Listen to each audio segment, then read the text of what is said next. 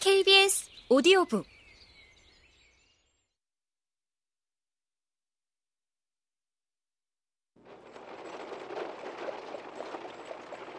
홈즈가 귀를 세웠다.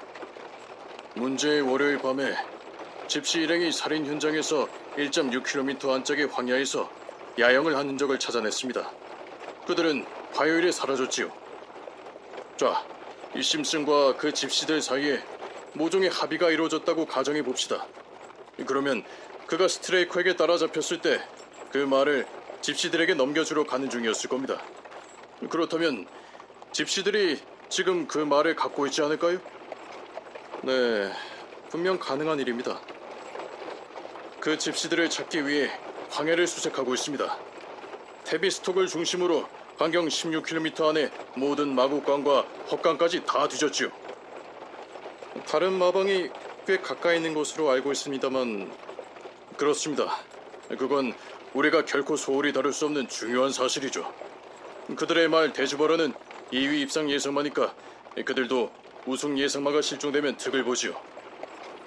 조교사인 사일러스 브라운은 이번 경마에 거액을 걸었다고 합니다. 그는 스트레이커와 친한 사이도 아니었어요. 하지만 그 마방을 조사한 결과 그가 연루되었다는 증거를 찾아내지 못했습니다. 그 심슨이라는 사람이 케이플턴 마방과 관계가 있다는 증거는 없었나요? 예, 전혀. 홈즈는 마차 좌석에 등을 기대고 대화를 중단했다.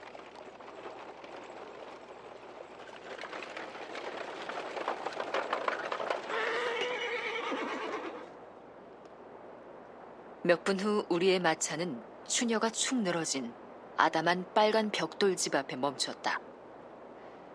이 전원주택은 길가에 지어져 있었다.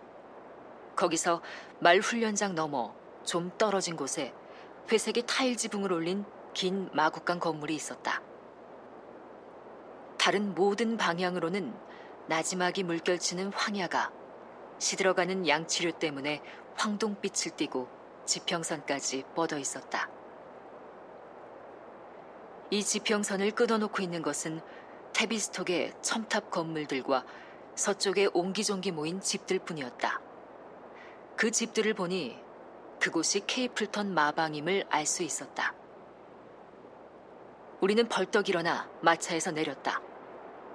그런데 홈즈는 여전히 좌석에 기대앉은 채 눈앞의 하늘을 물끄러미 바라보며 생각에 몰입해 있었다. 내가 그의 팔을 툭 치자 그는 비로소 벌떡 일어나 마차에서 내렸다. 아, 죄송합니다. 다소 어리둥절한 눈으로 바라보는 로스 대령을 향해 그가 말했다. 몽상을 좀 했습니다. 그의 두 눈이 반짝이며 흥분을 억누르고 있는 기색이 역력한 걸 보니 실마리를 잡은 게 분명했다. 그건 내가 전에도 익히 보아온 모습이었다. 하지만 그가 어디서 실마리를 잡았는지는 짐작이 가지 않았다. 범죄 현장으로 곧장 가보고 싶으시겠죠, 홈즈 씨? 그레고리가 말했다. 음, 좀 더 이곳에 남아서 한두 가지 상세한 질문을 하고 싶습니다. 스트레이커는 이곳으로 옮겨 놓았겠죠? 예, 그는 이 층에 있습니다. 검시는 내일 합니다. 로스 대령, 그는 여러 해 동안 당신 밑에 있었죠?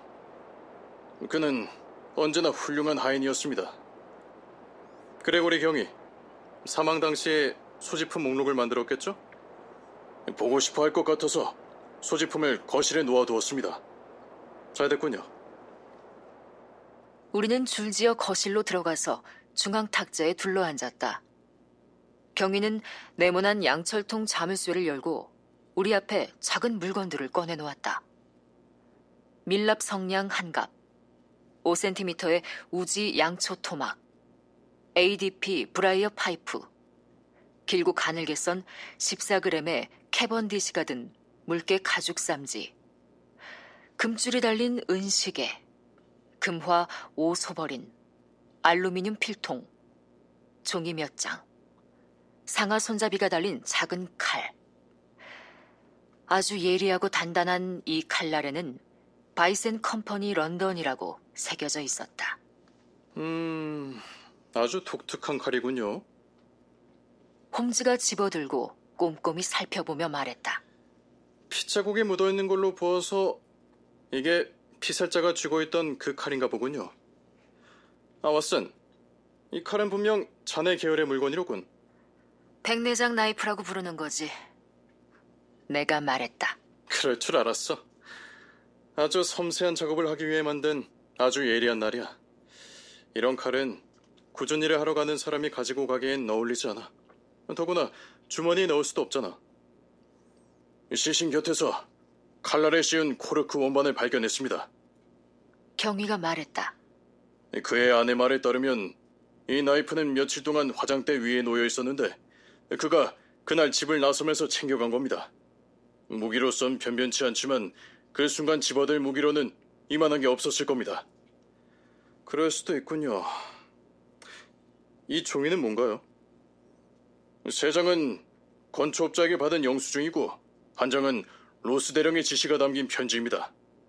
다른 하나는 본드 스트리트의 의상실 마담 르슈리에에서 윌리엄 더비셔에게 보낸 삼십칠 파운드 십오 실링짜리 계산서입니다. 스트레이커 부인 말로는 더비셔가 남편의 친구인데 이따금 그의 편지가 여기로 배달된다고 합니다. 더비셔 부인은 취향이 좀 호사스럽군요. 홈즈가 계산서를 굽어보며 말했다. 여성복 한 벌에 이십이 긴이라면 상당한 고가로군요. 맞지만 여기서는 더 이상 얻을 게 없는 것 같습니다. 이제 범죄 현장으로 가봅시다.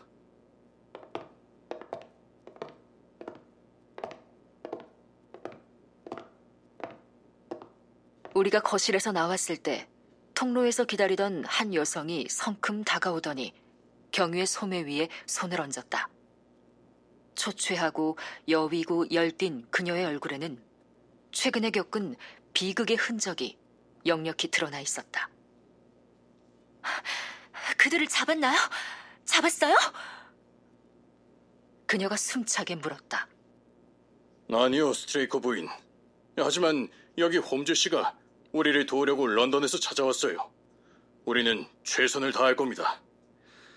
스트레이커 부인, 우리가 얼마 전 플리머스의 가든 파티에서 만나지 않았던가요?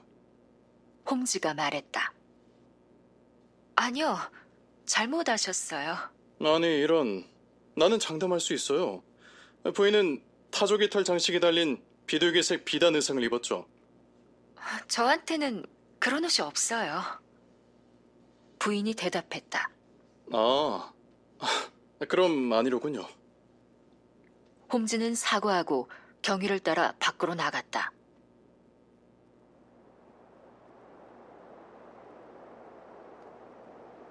황야를 잠깐 걷자 시신이 발견된 구덩이에 이르렀다. 구덩이 가장자리에는 외투가 걸려있던 골담초 덤불이 있었다. 그날 밤에는 바람이 불지 않은 걸로 알고 있습니다만... 홈즈가 말했다. 그래요. 하지만 폭우가 내렸죠. 그렇다면 외투가 바람에 날려가서 골담초 덤불에 걸린 게 아니라 거기 놓아둔 거겠죠? 네, 덤불 위에 걸쳐 있었죠. 흥미로운 얘기입니다. 땅에 발자국이 아주 많군요. 월요일 밤 이후 이곳에 많은 사람이 다녀간 게 분명하군요. 이곳 한쪽에 매트를 깔아놓고 우리는 모두 그곳만 밟았습니다. 잘하셨습니다. 이 가방에 스트레이커가 신은 부츠 한 짝과 피츠로이 심슨의 신발 한 짝, 그리고 은전박이에 편자 하나가 들어있습니다. 아니, 그레고리 경위! 아, 뜻밖의 정말 대단하시군요. 홈즈가 가방을 들고 구덩이로 내려가면서 매트를 좀 더 가운데 쪽으로 밀어놓았다. 그런 다음 땅에 바투 엎드려서 두 손에 볼을 얹고 눈앞의 발자국을 자세히 살폈다. 아하. 그가 갑자기 말했다.